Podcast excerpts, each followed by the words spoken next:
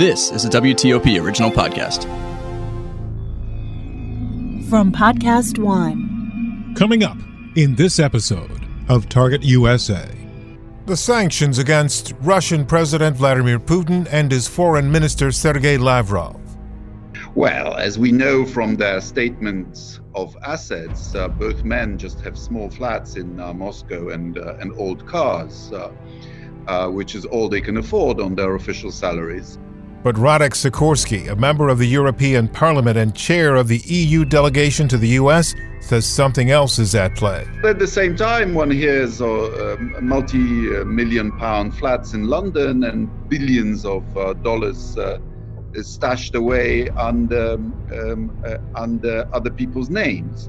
So I hope uh, when we are freezing their assets, um, we really go after the, um, the the, the, the money stolen from the Russian people. Coming up on this episode of Target USA, the National Security Podcast. From WTOP in Washington, D.C., this is Target USA. Russia could render huge harm to this country. North Korea's secret missile capable of reaching the whole of the United States. Dangerous terrorist. DC is repeatedly mentioned as someplace they would like to seek an attack. Cyber criminals. Decryption successful. America has a target on its back. And on this program, we investigate the threats, the people behind them, the agencies fighting them, and the impact on you. This is Target USA, the National Security Podcast. I'm JJ Green. As you probably know, U.S. and Western sanctions on Russia as a country continue to mount. But two of Russia's most recognizable figures have also been hit with sanctions President Vladimir Putin and Foreign Minister Sergei Lavrov. I spoke with Radek Sikorski, a member of Poland's parliament and head of the EU delegation to the U.S., about what these sanctions would mean both for these two prominent Russians and for the conflict in Ukraine. We spoke to him on February 25th, just as the sanctions were about to be announced. Well, as we know from their statements of assets, uh, both men just have small flats in uh, Moscow and, uh, and old cars. Uh, which is all they can afford on their official salaries. Um, but at the same time, one hears uh, um, multi-million pound flats in London and billions of uh, dollars uh, stashed away under, um, uh, under other people's names. So I hope when we are freezing their assets, um, we really go after the, um, the, the, the money stolen from the Russian people um, uh, and uh, and shifted um, uh, for protection to the west. So, is this a done deal, or is this something that's being considered right now? Well, you know, about two weeks ago, um, there was a, a, a, lovely vignette of um, what was assumed to be Putin's yacht, uh, which was in a German um, uh, shipyard being refitted uh, hastily departing Germany because clearly someone someone told um, uh, the captain that uh, the invasion was coming. Um, uh, these are uh, uh, thieves who've stolen money from their own people and have enjoyed for far too long the ability to enjoy those ill-gotten gains um, on the territory of the democracies. This has to end. Yes. Um, and speaking of the activities of these people, the horrible scenes we saw unfolding in Ukraine on the 24th of February were scenes that people had dreaded, hoping that they wouldn't come, but they did. What What are your thoughts on what you saw and and, and what's taking place now in Ukraine? Uh, I am appalled, but I'm not surprised. Um, I've known this was coming for years, and in particular since July last year, when Putin published this manifesto for the uh, dismemberment of uh, Ukraine, which he forced all Russian soldiers to read. Uh, why would you do that if you were not planning to persuade those soldiers to um, to take part in a war and aggression? uh, of aggression. Um, uh, he has thrown out uh, uh, all the lessons we've learned after two world wars about not changing borders by force. He's trying to oppose, uh, impose on Europe the law of the fist, and this cannot stand. Yeah, indeed. So um, today we hear that um, President Zelensky, his life is in danger, his family's life, his cabinet's lives are in danger. You know, this is something we sort of suspected would happen, and most likely um, is something that they will have to fight hard to resist. The people in Ukraine have been begging for help on the ground. They say sanctions are good, but they need something in the interim. Is there any likelihood that there might be some help coming from the EU or from NATO countries or from, from some other military going into Ukraine?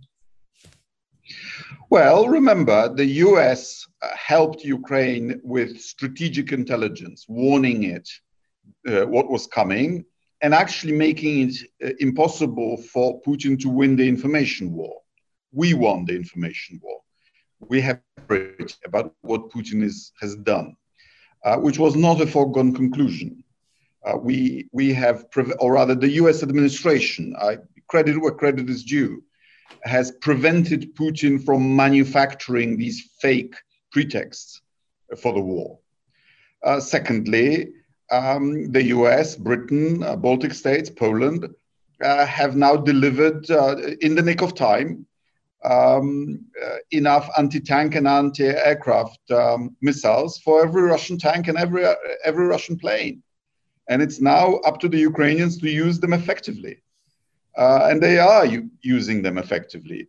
Um, Ukraine is in a in a weaker position, but is not without a, a chance of uh, of stopping this, of grinding the, the Russians to a halt. Um, it depends on how um, heroic they are pre- prepared to be in defense of their country. Yeah. And speaking of which, a lot of people have been leaving Ukraine and pouring into Poland.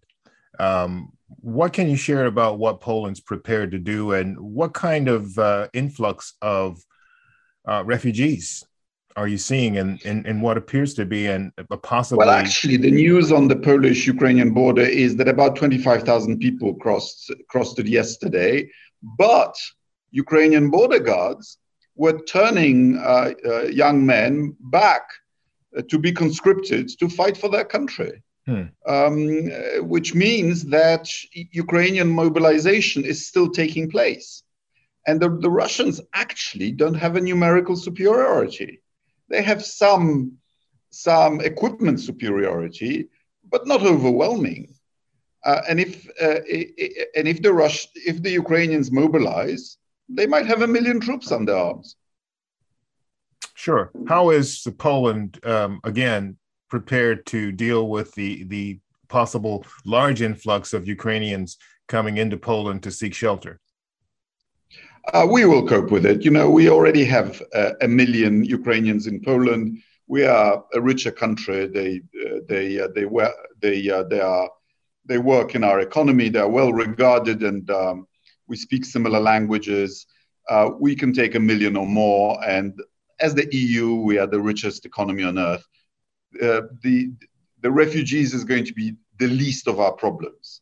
we'll take care of these people our problem is how to stop Putin from invading countries. Mm-hmm. Do you get the sense that uh, he may set his sights on other countries, NATO countries? Well, look, the lesson of what's happened is that when a dictator tells you that he's going to dismember uh, uh, neighboring states, he means it. He's been telling us for years very publicly that he would do this. We just didn't think he could be uh, he could be crazy enough to fulfill it. So listen to his um, address to the nation. He said that Lenin shouldn't have given the republics of the Soviet Union the right to secede. And look what he has done just recently. He's put um, 30,000 Russian troops in Belarus. he's intervened militarily in Kazakhstan.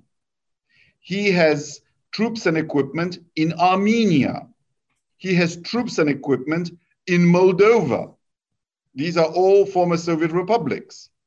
Of course, the Baltic states are members of the EU and of NATO, but but I hope you'll admit he's slightly running out of places to invade.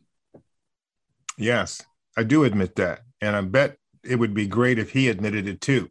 Speaking about his announcement the other night and the, two announcements this week, I'm interested in your uh, what your observation was. First, he was very angry, uh, and I'm wondering um, what your thoughts are about about that. But also this second uh, address when he announced um, on on the 24th uh, the invasion was coming. He was wearing the same clothes that he was wearing from two days before. What does that tell you? And the watches of the of his minions who were being interrogated during that uh, farcical Stalinist uh, Security Council were showing a, a, a, time from a few um, hours before. So this is all staged because he he must be afraid um, of uh, an uncontrolled sequence of events. Um, one hears the rumor that, for example, not everybody, in fact, agreed and supported him in his invasion plans and th- at that Security uh, Council. But you know, in an in an Orwellian reality, you can just cut them out and throw them into the memory hole. You know, um, uh, so this is all staged. Of course, his regime uh, and his entire mode of operation is based on control and on lies. Hmm. Let me ask I mean, you this. Come on. Just look at the foreign ministry uh, web, web page or Twitter feed and what and Putin's statements. He's bringing down a Nazi regime in Ukraine. I mean, President Zelensky is Jewish, for God's sake. And he's a, a democratically elected president of Ukraine, unlike Putin, who is not democratically elected. So, if and who is using fascistic language of conquest. Uh, yeah. I mean, who should be calling whom? Yeah. So, what does that tell you? The anger and the activity. You know, some people say it's almost as if he just kind of took off this mask and and suddenly has been losing his composure in the last weeks, months, etc. What is what what does his anger tell you? I think it's it all goes back to his time in Dresden in 1989 when he was uh, a, a, a, lieutenant colonel in the KGB, and he saw the crowds storming uh, the offices of uh, East German security services, and apparently he was in some danger of his life. And he saw the collapse of an empire to which he devoted his life. Um, and he's now trying to restore it. Um, uh, but, you know, this will not necessarily work. Uh, Karl Marx said that history comes in um, circles first as a tragedy, second as a farce. Yes, very interesting. A um, couple more questions before we let this go today. Um, what are your thoughts on where we go from here? Europe, where Europe goes from here, because a lot of people have been making comparisons to this war uh, between this war and World War II. What are your views? Well, there's always a uh, kind of competition of paradigms. Um, and in fact, I've been in correspondence with my German then opposite number, uh, Frank Walter Steinmeier, who is now president of Germany. And I was telling him, um, you know, eight years ago, that we are appeasing uh, or we're in danger of appeasing a dictator like in the 1930s. And his answer was, ah, but if we overreact, we might have 1914 and a, and a war by accident. Um, hmm. uh, but I think uh, President Putin, by making these rants and and and invading, has persuaded um, people that, that he needs to be deterred and punished for his for, for what he, what he's done. Um, so yes, there are always some historical parallels, but um, you know, in social sciences, nothing is exactly the same. Um, Yeah. Uh, I think we need a steep um, learning curve in Germany, who've uh, who've thought until a week ago that they live in this postmodernist uh, nirvana, uh, and suddenly uh, have woken up to the fact that um, that not everybody accepts those rules. Exactly. So, final thing, um, what is it that you'd like to add or to talk about that we haven't spoken about today that is important as we consider where we are with this Russian invasion of Ukraine and what it means for the future?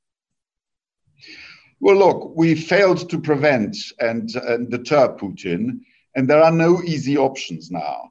The sanctions that work will hurt us too, because the core of um, Putin's power is the oil and gas sector of, of the Russian Federation. If we target it either by export bans or by financial bans, we will suffer some pain.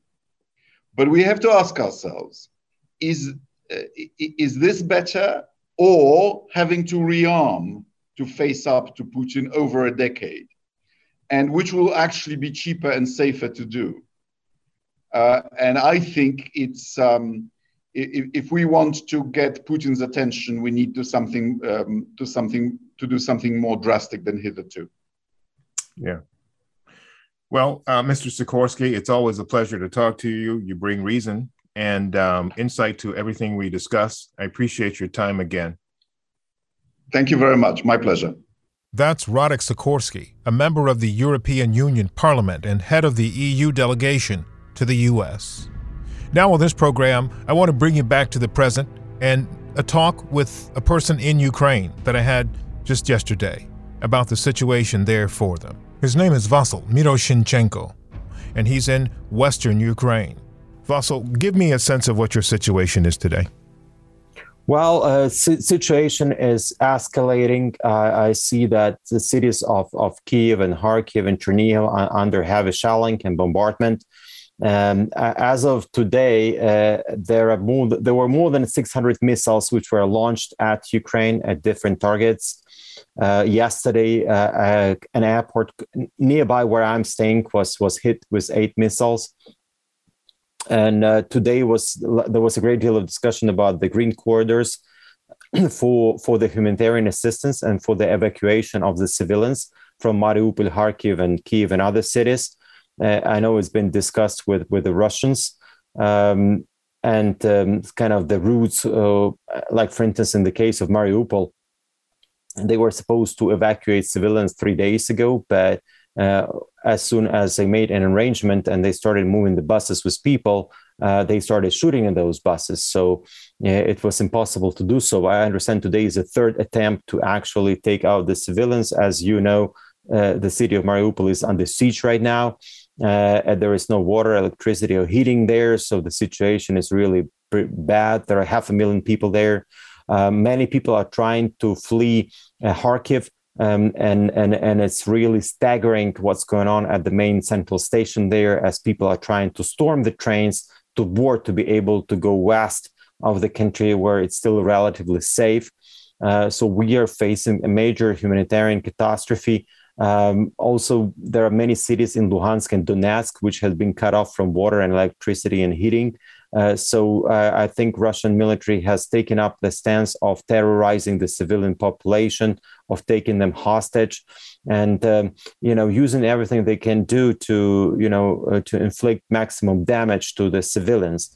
And these are crimes against the humanity. And this is something really abhorrent what's going on. As you know, today there was a hearing in the International Court in The Hague, and where this issue was also discussed and the uh, Ukrainian side has made uh, sub- submitted them uh, the, the the the statement there. Okay.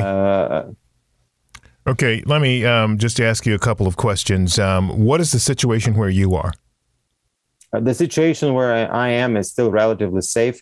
Just before joining the interview, I, I came from a basement where I spent one hour and a half because there was a bomb alert.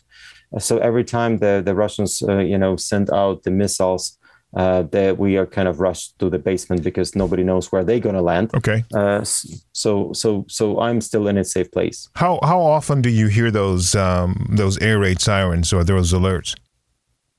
Well, it was twice today. Uh, there was one at two o'clock in the morning yesterday. Um, yeah, I mean it's four or five times per day. Okay. Um, and your family is, you've already sent your family away. Um, uh, how much longer do you plan to stay there? Do you think you'll be able to stay there? Well, my I sent my family to Romania. They're currently in Bucharest. My my, my wife and my two kids. Um, well, uh, in in where I'm staying right, now is my hometown where I grew up, staying at my parents' house. Uh, well, uh, I will stay here as long as I can. It's still relatively safe. Uh, uh, you know, if situation deteriorates, I'll have to make a decision on the spot what to do and, and how to react. Mm. Now, you've talked about what the Russian military is doing in some of these other places like Mariupol, and um, we've talked before about the situation in Kiev um, and other parts of the, the country. Do you get the sense that their objective is to just uh, harass, terrorize, and try to kill civilians? Um, or or is this accidental, or is it they don't care? What is the situation? Are they targeting civilians? Is that yes, yours? they're targeting civilians. They already destroyed over 300 residential buildings in Ukraine. I'm talking about big apartment houses, which which are housing people. I think that's used as a way to to actually intimidate uh, Ukraine and and how and somehow make Ukraine surrender. But the level of damage is enormous, is staggering. Mm. Uh, how much of the civilian infrastructure is destroyed? Most of the airports already destroyed in the country. Many roads, bridges, um, universities, how you know schools, uh, maternity houses. Nobody is immune from the Russian in- attack and invasion. Um, now there is a big Russian contingent uh, no- northwest of Kiev, and the atrocities they're uh, doing there are, are horrendous. Uh, just today, the mayor of Hostomel, it was confirmed that he got killed uh, by the Chechen, actually, Russian troops uh, down there. so this is really horrible. Civilians are attacked trying to just flee the, the place um, you know, the cities of Irpin, Bucha, and Hostomel, these all small towns northwest of uh, of Kiev, they they almost totally razed. Uh, and there are many new buildings there that were built. And this is a very nice area uh, outside of Kiev. It's like in the forest, um, and and people enjoyed having their houses there. But now, I mean, there's not not much left. Um, you know, for the past two days here, I was hosting some of my friends who were going in transit from from Kiev down west because where I am right now, I'm kind of in the middle between Kiev and Lviv or whatever, any other spot in Western Ukraine. So I had two families staying with me. Uh, there was another family uh, of very close friends who, who at the start of the, uh, with the outbreak of, of Russian attack, they decided to go to their summer house, which was exactly, you know, 40 kilometers northwest of Kiev uh, and they th- thought it was safer there. And guess what? They nine days there, they were trapped with no electricity, with all the Russian troops around. They were able to escape only yesterday. Uh, they said it was a horrible experience. They they joined several other cars of civilians, had big uh, white flags. So they actually were passing by the Russian troops there, and they were shit scared because they saw many civilian cars in you know that burned down, and there were still dead bodies there. So so they are like in total shock currently in the Carpathian Mountains. Uh, actually, the my my my friend um, uh, she took her daughter now out to romania and they're to fly out to to sweden somewhere out of bucharest where they have friends. Um, you know this is uh this is horrible heartbreaking and it's infuriating too i imagine for you but you know many people in in in the west and number of people that i've spoken to in russia are, are just feeling that same way because this is completely unnecessary and it's just you know, many people think it's it's the it's the act of a madman, but um, you know, the former foreign minister of Russia um, said that he doesn't think Putin is is is mad or crazy. He he thinks that Putin simply is not. You know, he doesn't. He, there's so much corruption there. He's not even getting the right information about what's going on. The people around him have lied to him and deceived him, and you know that doesn't excuse Putin. What I'm saying is this is a this is not just Putin being a madman or crazy. The whole system is this way. Well, perhaps, but um, apparently, uh, the damage that Putin is inflicting on the Russian population is is is is huge. Of course, it cannot be comparable to what we have to live through. Yeah. And we were getting killed. Yeah. Uh, you know, uh, babies are born in the basements. Um, over 35 children were killed already uh, and 70 wounded. Uh, it's it's uh, it's really uh, you know insane what's going on here. Yes, I don't think that Vladimir Putin is mad. No, I think he's he's he's calculated everything in cold blood and and, and Yeah. what he's doing here. Um, of course, he's paranoid. Um, he is. Uh, you know, we don't know where he is. He's somewhere there in a bunker. There was a video published uh, two days ago where he is talking with some stewardess, um, and and it turned out it was a totally fake video. He was sitting somewhere in a studio, probably behind a green wall, and then it was you know put together as if somebody was sitting behind him. Uh, so it was it was really clear. Uh, but the the sign that he's doing it and and he wants to demonstrate that he's close to the people is actually means that he's losing ground in in Russia. Yeah. You know, Russian economy is going down the drain, um, and um, uh, the the the ruble cannot take it. Um, and uh, uh, Western investors are divesting from the Russian assets. Uh, companies stop their operation there. Big Four just confirmed that all Big Four companies, accounting companies, are leaving Russia. Uh, I don't know. This is going to be North Korea number two. And you see, uh, even if he stops now, it's not like everything can be reversed very quickly. So it's long term, Yeah. uh, and um, and uh, the economy will be isolated. Uh, now we, we are put, putting pressure on the, on the on the free world to stop buying any products from Russia, be it agricultural commodities or oil or gas. And I think uh, we'll be able to succeed to a great extent. So we'll limit the number of the, the amount of money that Russians keep on getting, and and and their economy is doomed. Yeah. Um, uh, and um, but still, uh, they can still sustain the economic pressure much longer than we can sustain the military pressure in Ukraine. Mhm. Uh, and of course, maybe by the time their economy collapses completely, Ukraine will be gone. Uh, you know, we already have 1.7 million people as of today who fled the country, uh, and the and the rate is so high that maybe in a week or two we'll have five million Ukrainians in the EU, which is going to cause a humanitarian crisis in the EU as well, because. mm, How can EU absorb all this uh, number of people? It's already putting too much pressure on Poland, which was the largest largest recipient of the Ukrainians, but also other countries. Um, Mhm. it's it's uh, uh, it's it's very difficult for everybody. Uh, but apparently, Ukraine keeps on fighting. Uh, we we need we need uh, air defense systems. We need we need jets. We need we need ammunition, and we need the guns. You know, to be able to fight the Russians. Uh, you know, this is one ma- message that I can deliver. Uh, that that's that's it. Provide military assistance. Provided a SAP. We need it rolled out here right away. It needs to be delivered to our troops fighting Russians in Odessa, in Kiev, in Mykolaiv, in, in, in the east, in all different parts of the country. You know, Russians are getting ready to storm Odessa, and Odessa is is a jewel on the Black Sea. It's one of the most popular destinations for all the foreign tourists coming, and it's a very historic city. And they are just getting ready to attack it from their naval ships down there in the Black Sea, and that's what's going to be bloody and and very unfortunate. Um, Kiev, Kiev is still kind of holding, uh, but they keep on shelling it. They keep on sending missiles, uh, and and it's getting getting getting tough. Last thing, um, if and when you get ready to evacuate, what are you going to take? Just briefly. Look, uh, I already left Kiev, so all my stuff is in Kiev. Uh, as you can imagine, we packed our, uh, you know, we packed in an hour. So I got like two pairs of jeans, several sweaters, some some t-shirts. I managed to bring one pair of my uh, uh, gym stuff. I mean, to to to to to do the running. I've done two runs already uh, here because I'm going crazy if I don't exercise. Uh, so so I finally started running here in in my town. Uh, this at least helps me uh, to stay focused and and be more effective in what I do. Uh, but I already have nothing to kind of carry. My my bag is very small. I got a laptop though, uh, that which is good. My cell phone, you know, got the documents on me. But that's pretty much it. All my stuff is in my my 12 suits that I have. They're all in Kiev, you know, and my, and my 50 ties that I have. You know, I don't have even a shirt with me. That's Vasyl Myroshnychenko, one of tens of millions of Ukrainians fighting for their lives today. That's it for this episode of Target USA.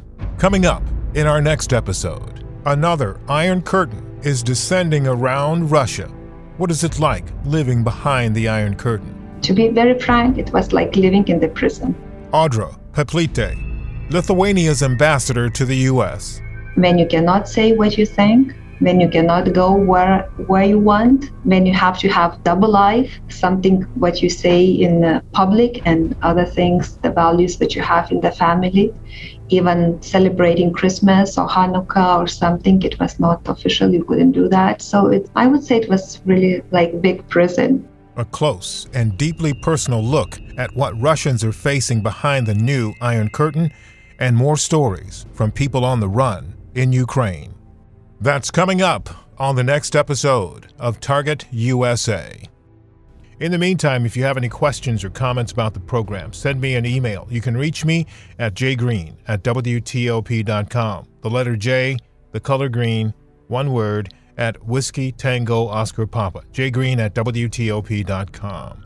Also, please subscribe to our podcast and follow us on Twitter. We're at TUSA Podcast. That's at Tango Uniform Sierra Alpha Podcast. And if you want more national security news, you can sign up for my newsletter. It's called Inside the SCIF, and you can sign up at WTOP.com slash email. I'm JJ Green, and this is Target USA, the National Security Podcast. I'm Martin Kove, Sensei John Kreese from Cobra Kai and the Karate Kid trilogy. And who's kicking it with the Koves this week, Rach? We have Jacob Bertrand, who plays Hawk from Cobra Kai. I'm so excited. You know, my dad's a doctor, so he has to like wear the scrubs and the special hat and all that crap. And so he found out that I was getting a mohawk, he was like, dude, oh, I'm so jealous. I wish I could have a mohawk at my job. Oh, God, you're so lucky. Don't miss out. Listen to and follow Kicking It with the Koves now at Apple Podcasts, Spotify, and Podcast One. Now, Stay tuned for the latest headlines from the Associated Press.